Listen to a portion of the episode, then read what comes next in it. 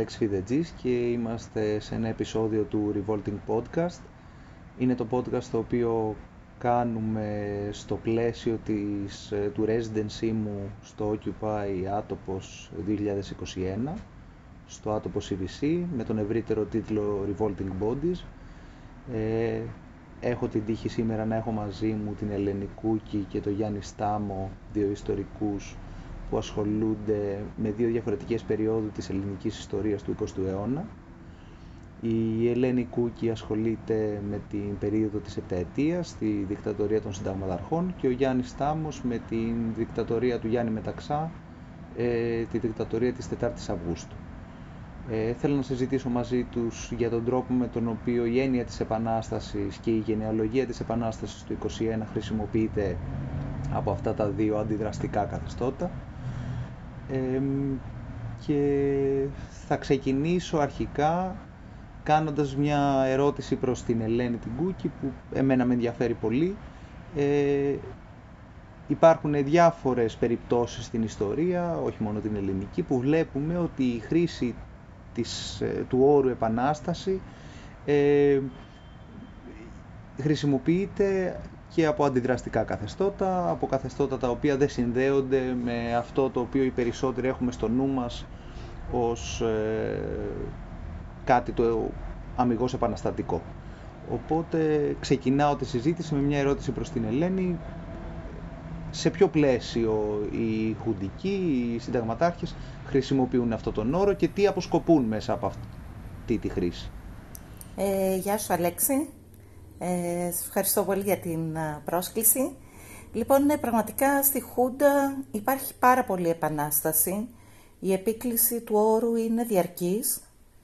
Βέβαια, την ώρα που διατύπωνε στην ερώτηση, ξαφνικά σκέφτηκα ότι θα είχε λίγο ενδιαφέρον να κάνουμε ένα πιο προσεκτικό διάβασμα των ε, κειμένων των πρώτων ημερών και των πρώτων εβδομάδων να δούμε ε, πότε ακριβώς εμφανίζεται στο λεξιλόγιο των πραξικοπηματιών η λέξη επανάσταση ε, ώστε να καταλάβουμε λίγο ε, και τον τρόπο με τον οποίο εκείνοι το εισάγουν και το χρησιμοποιούν ως βασικό στοιχείο της αυτοπαρουσίασής τους. Δηλαδή ότι εμείς είμαστε μια επανάσταση. Σίγουρα πάντως ε, το χρησιμοποιούν από πολύ νωρίς, δηλαδή μέσα στους πρώτους μήνες ο όρος έχει καθιερωθεί η Επανάσταση της 21ης Απριλίου ή αλλιώς η Εθνοσωτήριος Επανάστασης κτλ. Ε, κατά τη γνώμη μου, ε, οι, οι Απριλιανοί χρησιμοποίησαν τον όρο Επανάσταση καταρχήν ε, με ε, για έναν πολύ πρακτικό λόγο ε, που είχε να κάνει ε, με τυχόν αποφυγή των ευθυνών τους σε περίπτωση που το πραξικόπημα δεν ε, πήγαινε όπως το είχαν σχεδιάσει. Δηλαδή, επικαλούμενοι, βασιζόμενοι σε αυτή την αρχή το, των κάποιων συνταγματολόγων ότι η Επανάστασης δημιουργεί δίκαιο, ανακήρυξαν το πραξικόπημα τους σε επανάσταση και άρα είπαν ότι εμείς δεν παραβιάσαμε κανένα νόμο ε, αν και ήμασταν στρατιωτικοί που καταπατήσαμε τον όρκο της, ε, της πίστης και της υπακοής τους, κανόνες πατρίδας κτλ. Αυτό δεν είναι ούτε ανταρσία, ούτε κάτι, ε, κάτι άλλο υποτιμητικό παράνομο. Είναι μια επανάσταση, η επανάσταση δημιουργεί τους δικούς της κανόνες, άρα εμείς δεν είμαστε άνομοι, είμαστε μια νόμιμη εξουσία. Άρα πιστεύω ότι καταρχήν είναι πολύ πρακτικός ο λόγος για τον οποίο επικαλούνται την επανάσταση, όμως στη συνέχεια όντως χτίζουν όλοι τους την αυτοεικόνα, όλο τους το brand, πάνω σε αυτή την έννοια της συντηρητικής επανάστασης. Και εγώ συχνά αναρωτιέμαι κατά πόσο συνδέεται η επανάσταση δική τους με μια γενεαλογία της γεννησιουργούς επανάστασης της ελληνικής που είναι η επανάσταση του 21. Το διεκδικούν αυτό, αυτή τη σύνδεση;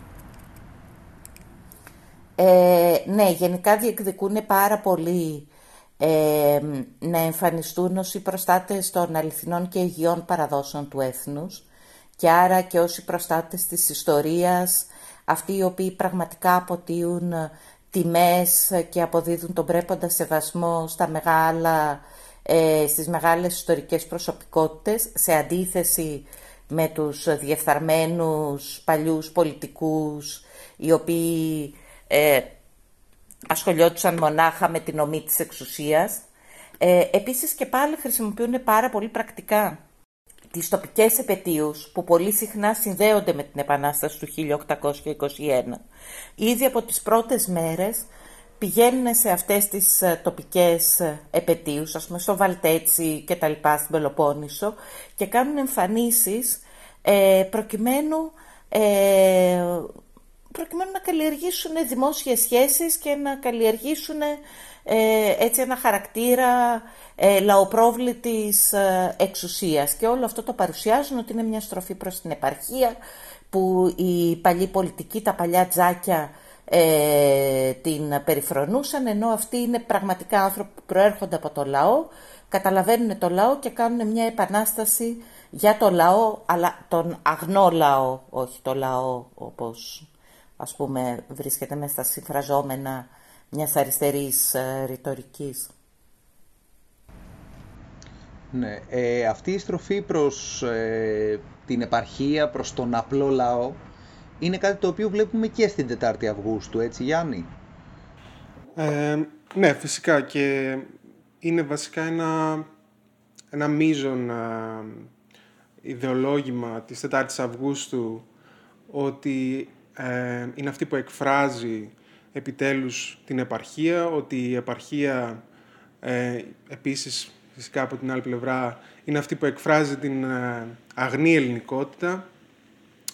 Ε, είναι κάτι το οποίο το βρίσκουμε τόσο στον επίσημο λόγο της δικτατορίας όσο και στο λόγο συγκεκριμένων διανοουμένων που στηρίζουν ε, τη δικτατορία και, και ορισμένα από τα, από τα έντυπα τα ιδιωτικ, ιδιωτικές πρωτοβουλίες. Ε, ιδίως έχω στο μυαλό μου την πνευματική ζωή του Μελή Νικολαίδη που εστιάζει σχεδόν αιμονικά στην ελληνική επαρχία ως μια περιοχή αγνής ε, ελληνικότητας η οποία πρέπει να επαναανακαλυφθεί και αυτό είναι υποτίθεται το οποίο κάνει το καθεστώς ότι ξαναδίνει ή μάλλον δίνει το βήμα στην επαρχία τη φέρνει στο προσκήνιο, της δίνει το ρόλο που της αρμόζει. Η ιδέα της Επανάστασης του 21 χρησιμοποιείται σε αυτό το πλαίσιο; Η Επανάσταση του 21 φυσικά είναι ένα θέμα το οποίο ε, συζητά ιδιαίτερα ο καθεστωτικός λόγος. δεν νομίζω ότι το συνδέει ιδιαίτερος και ρητά τόσο με την επαρχία. Ε, ωστόσο κάνει πολλές προσπάθειες να συνδέσει το καθεστώς της 4ης Αυγούστου με την Επανάσταση του 1921 ε, και μέσα από λογοθετικές πρακτικές αλλά και μέσα από τις τελετουργίες. Δηλαδή το γεγονός ότι ας πούμε γιορτάζει, ε, κάνει λαμπρούς εορτασμούς για την 25η Μαρτίου αλλά κάνει λαμπρούς εορτασμούς και για την 4η Αυγούστου και μετά υπάρχουν κείμενα ε, τα οποία προσπαθούν να συνδέσουν τόσο τα δύο ιστορικά γεγονότα όσο και τους εορτασμούς αυτούς. Οπότε υπάρχει μια έντονη σύνδεση του τέταρτου τετά, τα Αυγουστιανού καθεστώτος με την Επανάσταση του 1821 ε, και κυρίως υπάρχει αυτή η λογική της δημιουργίας μιας αλυσίδας, μιας συνέχειας ε, που πολλές φορές προβάλλεται και ως μια αναστήλωση κατά κάποιον τρόπο, ότι οτιδήποτε μεσολάβησε μεταξύ της Επανάστασης του 21 και του Καποδίστρια βασικά που ακολούθησε την Επανάσταση και της, και της ε, μεταβολής της 4ης Αυγούστου, ε, ότι είναι μια, ένας εκτροχιασμός από τη φυσική πορεία του έθνους και επομένως ε, το καθεστώς της 4ης Αυγούστου ξαναβάζει το έθνος στην πορεία την οποία είχε λάβει οργανικά με την Επανάσταση του 1821. Βέβαια η 4η Αυγούστου, να πούμε και σε όποιους μας ακούν και δεν το γνωρίζουν, ε, η, η 4η Αυγούστου είναι μία ρήξη πολιτική μεν, παράλληλα όμως είναι, είναι μια συνθήκη που υποστηρίζει ο βασιλιάς, δεν ε, αποτελεί την τομή που αποτελεί για την πολιτική ζωή ίσως η 21η Απριλίου. Ε, οπότε εκεί αναρωτιέμαι αν ο όρος επανάσταση χρησιμοποιείται πιο έντονα για να δικαιολογήσει αυτή τη ρήξη και αναρωτιέμαι ποιος είναι ο τρόπος με τον οποίο, και έρχομαι στην Ελένη την Κούκη, πώς περιγράφουν το πραξικόπημα οι συνταγματάρχες ε, με όρους επαναστατικούς. Υπάρχει μια συγκεκριμένη δομή σε αυτή την προσέγγιση. Ε, καταρχήν να πω λίγο για το σχόλιο που έκανες πριν, ότι και η 21η Απριλίου ε, καταρχήν δεν έρχεται σαν μία ε, ή τουλάχιστον αρχικά οι πραξικοπηματίες επιχειρούν ε, να καλύψουν ε, το πόσο ριζική είναι η εκτροπή που έχουν πραγματοποιήσει. Ε, και αυτοί κατορθώνουν έστω και εκβιαστικά να αποσπάσουν τη συγκατάθεση του βασιλιά. Είναι βέβαια αρκετά διαφορετικά τα περιστατικά σε σχέση με αυτό που συνέβη στην 4η Αυγούστου. Στην 4η Αυγούστου είναι τελείως διαφορετικός ο ρόλος του βασιλιά. Πάντως αρχικά και οι Απριλιανοί καταφέρνουν να αποσπάσουν τη συγκατάθεση του βασιλιά και για ένα πάρα πολύ μεγάλο χρονικό διάστημα, κατά, κατά μία εκδοχή ίσως και για ολόκληρη την επταετία, το καθεστώς τους το παρουσιάζουν σαν ένα μεταβατικό καθεστώς όπου υποτίθεται ότι προετοιμάζει την αληθινή δημοκρατία και πάρα πολύ συχνά χρησιμοποιούν και την έκφραση ότι προετοιμάζουν τη νέα δημοκρατία. Αυτό είναι, ένας, ε, είναι ένα ρητορικό σχήμα που το χρησιμοποιούν το 1968 ε, στο πλαίσιο της καμπάνιας τους για το δημοψήφισμα κατά κόρον. Οπότε ε, και αυτό είναι και όλας που σε κάνει να μην μπορείς να πάρεις τόσο σοβαρά τη ρητορική τους περί επαναστάσεως.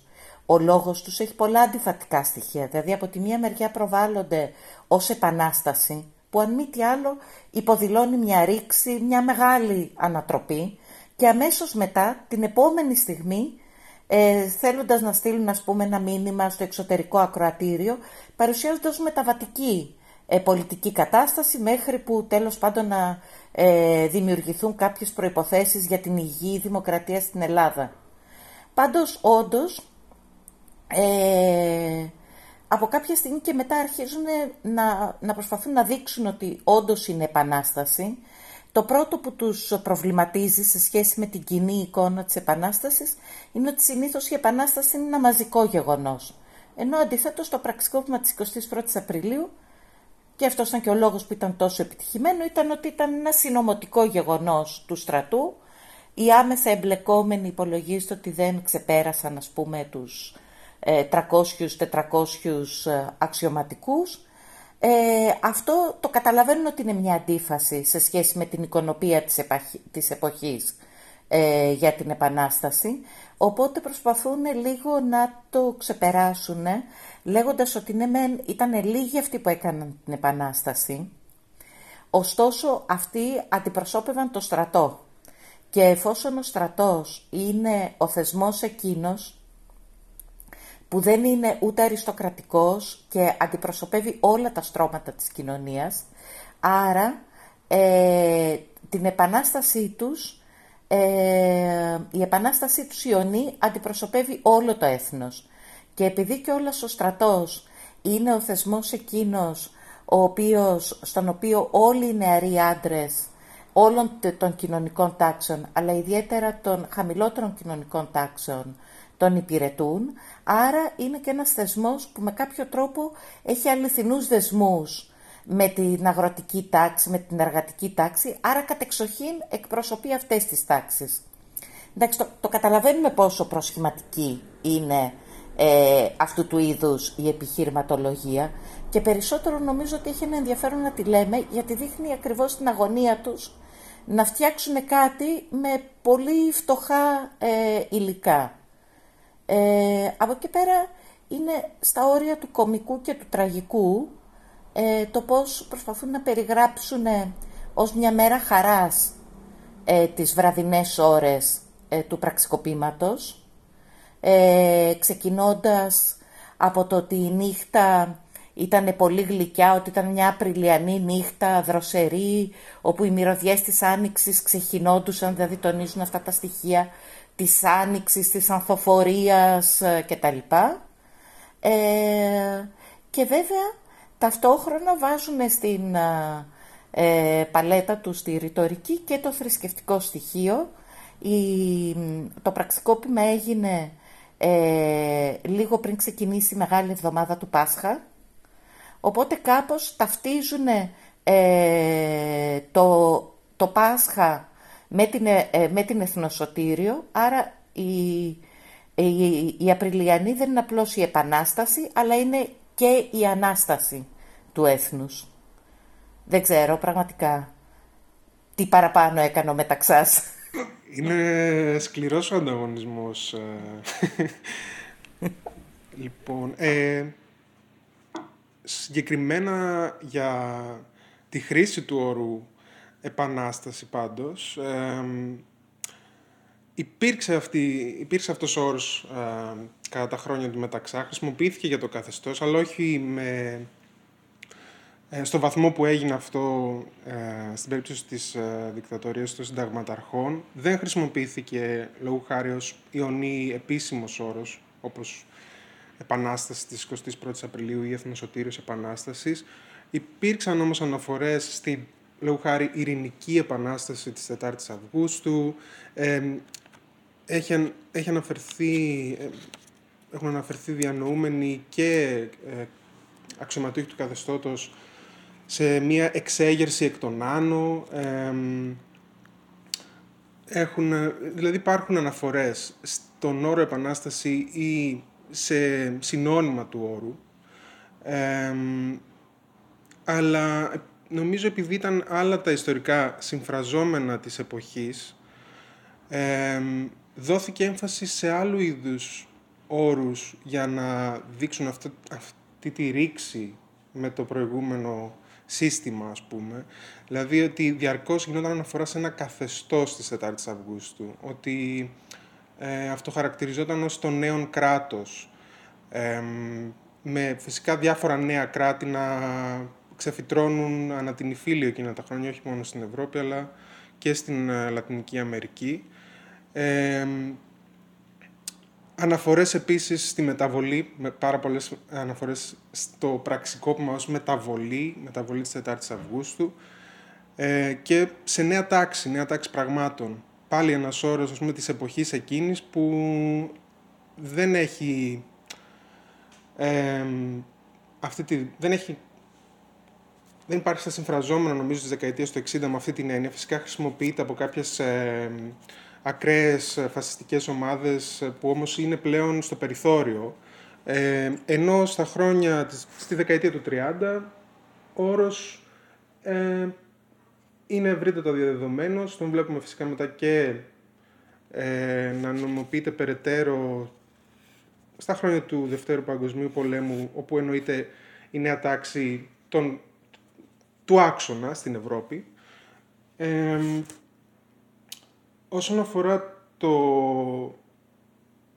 αν αυτή η νέα τάξη ή οτιδήποτε δημιουργούσε αυτή η επανάσταση, η ειρηνική επανάσταση της 4 Αυγούστου είχε μεταβατικό χαρακτήρα ή όχι, δηλαδή συγκριτικά με την 21η Απριλίου, ε, πάλι νομίζω ότι η διαφορά είναι ενδεικτική των, των διαφορετικών ιστορικών συμφραζομένων. Δηλαδή ότι υπήρξε μια, δόθηκε μια εντύπωση προς τα έξω ότι αυτό είναι μια μεταβατική κίνηση τις πρώτες εβδομάδες μετά το, το πραξικόπημα, το, κάτι το οποίο όμως άλλαξε πάρα πολύ σύντομα, δηλαδή ήδη μέσα στο Σεπτέμβριο του ε, 1936 βρίσκουμε αναφορές και από τον ίδιο το Μεταξά που δείχνουν ότι αυτή η λογική της ε, μεταβατικότητας, ε, της ε, απλώς μιας πρωτοβουλίας εκ των άνω που είχε στόχο να αποτρέψει το υποτιθέμενο, ε, την υποτιθέμενη κομμουνιστική εξέγερση της 5ης Αυγούστου που θα γινόταν ε, η γενική απεργία,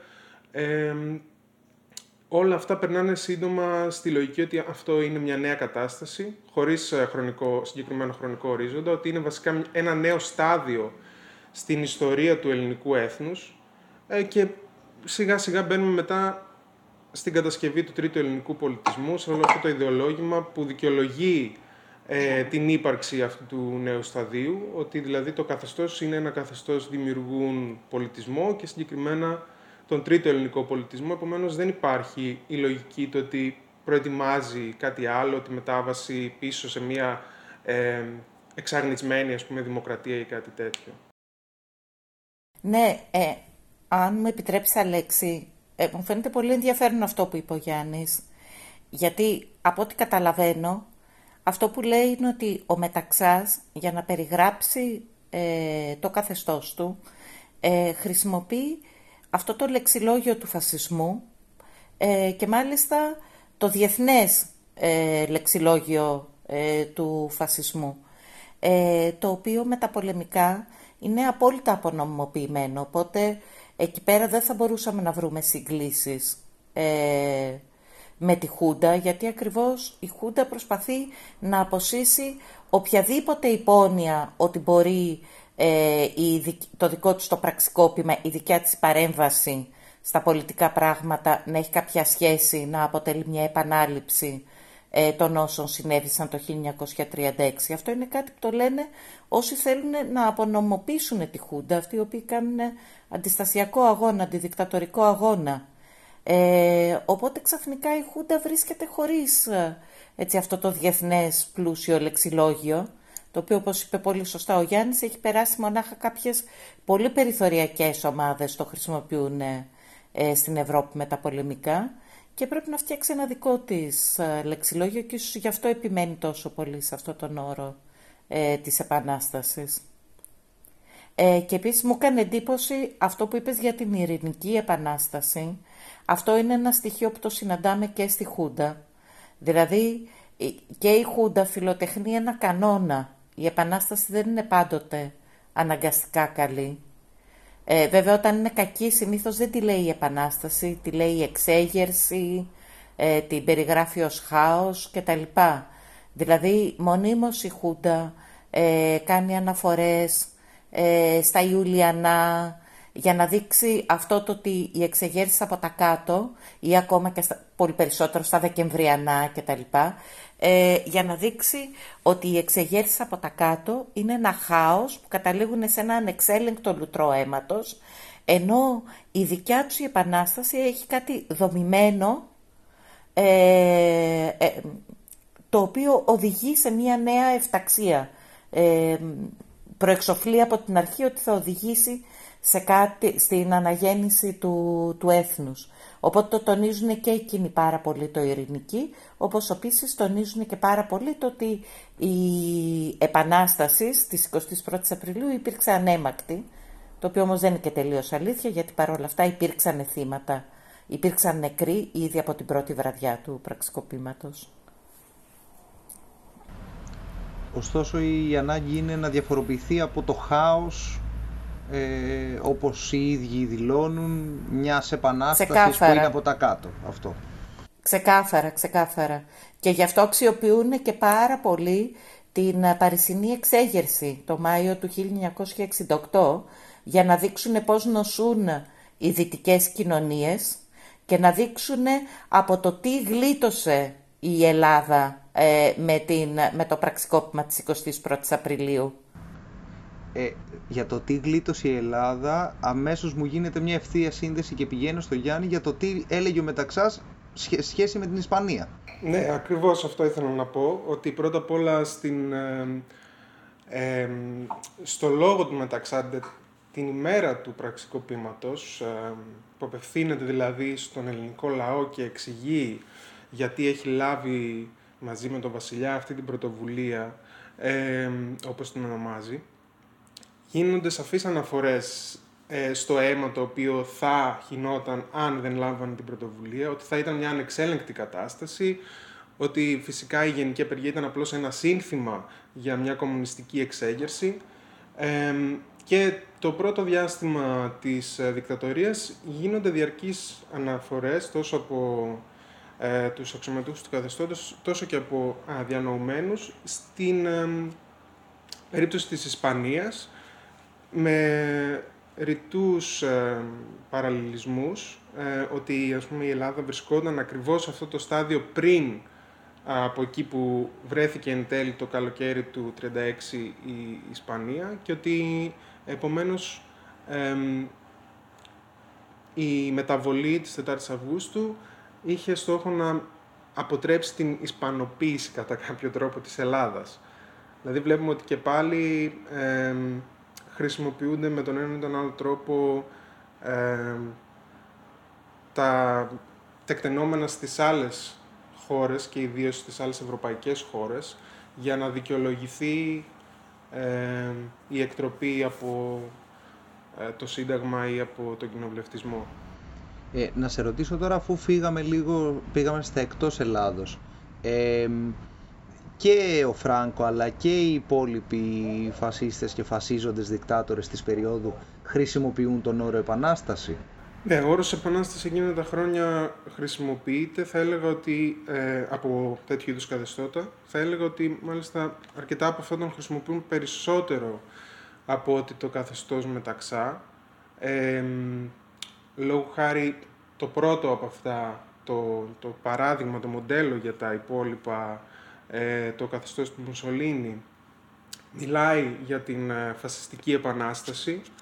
Ε, στα 10 χρόνια από την πορεία στη Ρώμη οργανώνονται, ε, οργανώνεται η τεράστια έκθεση για την ε, φασιστική επανάσταση με καλεσμένους από όλο τον κόσμο για να δουν τα επιτεύγματα αυτής της υποτιθέμενης επανάστασης.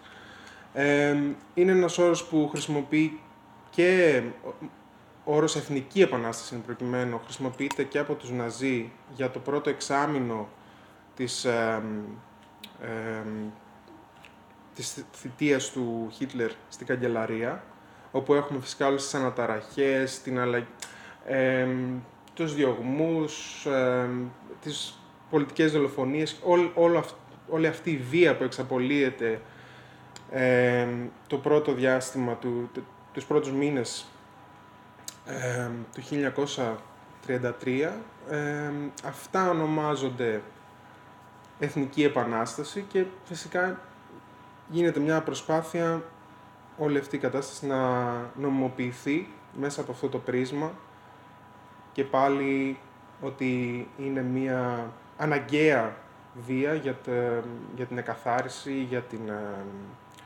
ε, για τη σωτηρία του έθνους κτλ. Ναι, έχει γενικώς εμένα μου φαίνεται τρομερά ενδιαφέρον το να ανοίγει ένας διάλογος γύρω από τον τρόπο με τον οποίο εργαλειοποιείται ο όρος. Γιατί συνηθίζουμε να τον αντιμετωπίζουμε σαν κάτι αμυγός θετικό, σαν κάτι απαραίτητο, σαν μια ε, από τα κάτω αντίδραση σε μια απροσδιόριστη καταπίεση. Και, και όταν κάτι σαν ένα ρεύμα αυθόρμητο που ξεχυλίζει. Ακριβώς.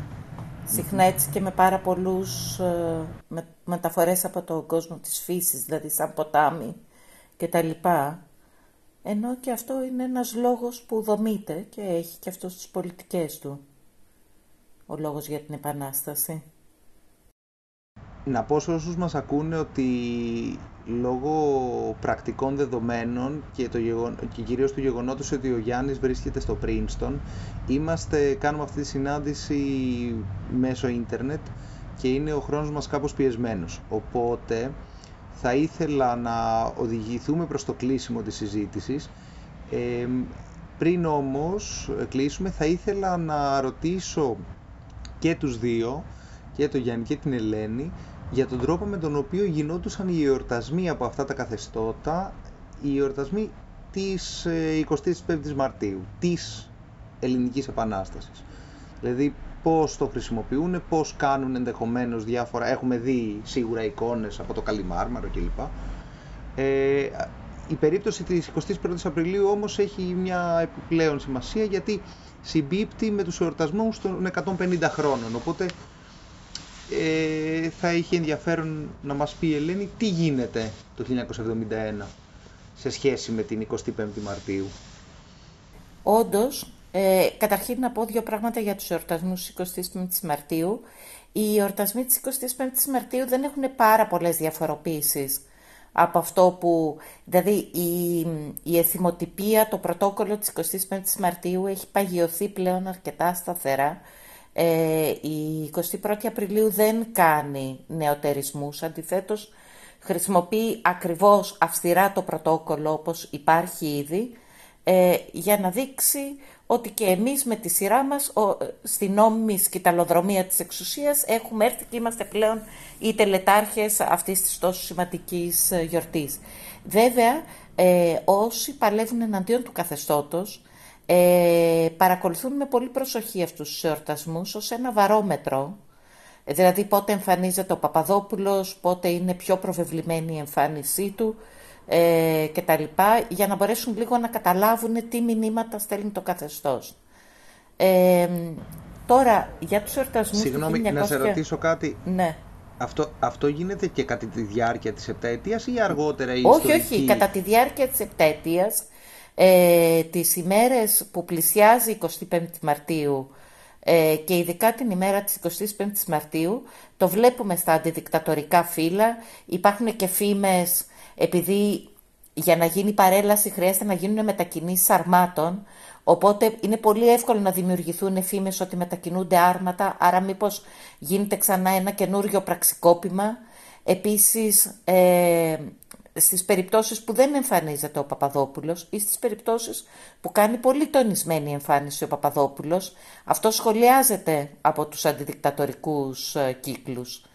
Ε, τώρα, ως προς το 1971, τα 150 χρόνια από την Επανάσταση του 1821 ή αλλιώς την 150 ετηρίδα, ε, Εκεί πέρα η, δικτα, ε, η δικτατορία προσπάθησε να, το χρησιμοποιήσει πάρα πολύ ε, για να φιλοτεχνήσει ε, το, το νέο πρόσωπο της Ελλάδας της Εθνοσωτηρίου Επαναστάσεως, για να συνδέσει ε, τους πραξικοπηματίες, τους προτετίους της 21ης Απριλίου με τους προτεργάτες της ελληνικής ε, επαναστάσεως. Είχε φτιάξει ένα πάρα πολύ φιλόδοξο πρόγραμμα. Ε, στην πραγματικότητα όμως αυτό ε, δεν κατέρευσε, δηλαδή τα κεντρικά του γεγονότα, τα, αυτά που είχαν σχεδιάσει ως κεντρικά τελετουργικά γεγονότα στην Μονή της Αγίας Λάβρας, η ίδια η τελετή της 25ης Μαρτίου και τα λοιπά δεν πήγανε τόσο καλά. Είναι ενδεικτικό ότι ανήμερα 25η Μαρτίου του 1971 ο Παπαδόπουλος δεν εμφανίστηκε καν στην παρέλαση. Και βγήκε μια ανακοίνωση ότι ε, ε, δεν εμφανίστηκε λόγω γρυπόδους ασθένειας, που το καταλαβαίνουμε ότι είναι ένα πρόσχημα. Ε, η βασική υπόθεση ήταν ότι φοβόταν η βασική υπόθεση που κάνανε οι, η... η αντιστασιακοί ήταν ότι φοβόταν κάποιο πραξικόπημα που εξφαινόταν από κάποια άλλη κλίκα της δικτατορίας. Αλλά αυτό δεν έχουμε τρόπο να το αποδείξουμε, δεν ξέρουμε τι συνέβη ε, πραγματικά. Ε, επίσης ακύρωσε, εκείνη την ημέρα είχε προγραμματιστεί η θεμελίωση του του τάματος του έθνους αυτής της μεγάλης εκκλησίας που ήθελαν να φτιάξουν ε, στο λόφο Γαλατσίου. Δεν πήγανε καλά τα πράγματα και για πρώτη φορά ακόμα και από φιλοκαθεστωτικά φύλλα εμφανίζονται εχμηρές κριτικές ότι ε, αμάν πια με τις πολύ πομπόδεις τελετές και τα λοιπά. Είναι εχμηρά σχόλια που βασικά χτυπάνε διάφορους συνεργάτες. Είναι προφανές ότι μένεται ένας πόλεμος ε, μεταξύ διαφορετικών κλικών της δικτατορίας και αυτό είναι που κάνει τον εορτασμό να μην πάει πολύ καλά. Παράγει όμως μια πληθώρα τοπικών μνημείων ε, ανά την επαρχία, τα οποία μπορούμε να τα βρούμε ε, μέχρι και σήμερα. Το πιο γνωστό είναι το, το μνημείο στην, ε, στην Τρίπολη. Αλλά υπάρχουν και πολλά άλλα τέτοια μικρότερα, μικρότερα μνημεία, τα οποία μπορούμε να τα βρούμε είτε σε συνοικίες της Αθήνας, είτε σε ολόκληρη την, την Ελλάδα. Ε, το μνημείο της Τρίπολης συγκεκριμένα εγώ νιώθω ότι ε, κάπως δημιουργεί μια ε, επαναλαμβανόμενη νεκρολαγνία ε, που σχετίζεται με την Επανάσταση, γιατί στα 50 χρόνια έχουμε τα οστά του Γρηγορίου του Πέμπτου που έρχονται στην Αθήνα, στα 100 χρόνια έχουμε τη μεταφορά των οστών του Κολοκοτρώνη από την Αθήνα στην Τρίπολη και στα 150 χρόνια έχουμε το νέο μνημείο που θα ε, αποτελέσει το νέο σπίτι των οστών του Κολοκοτρώνη.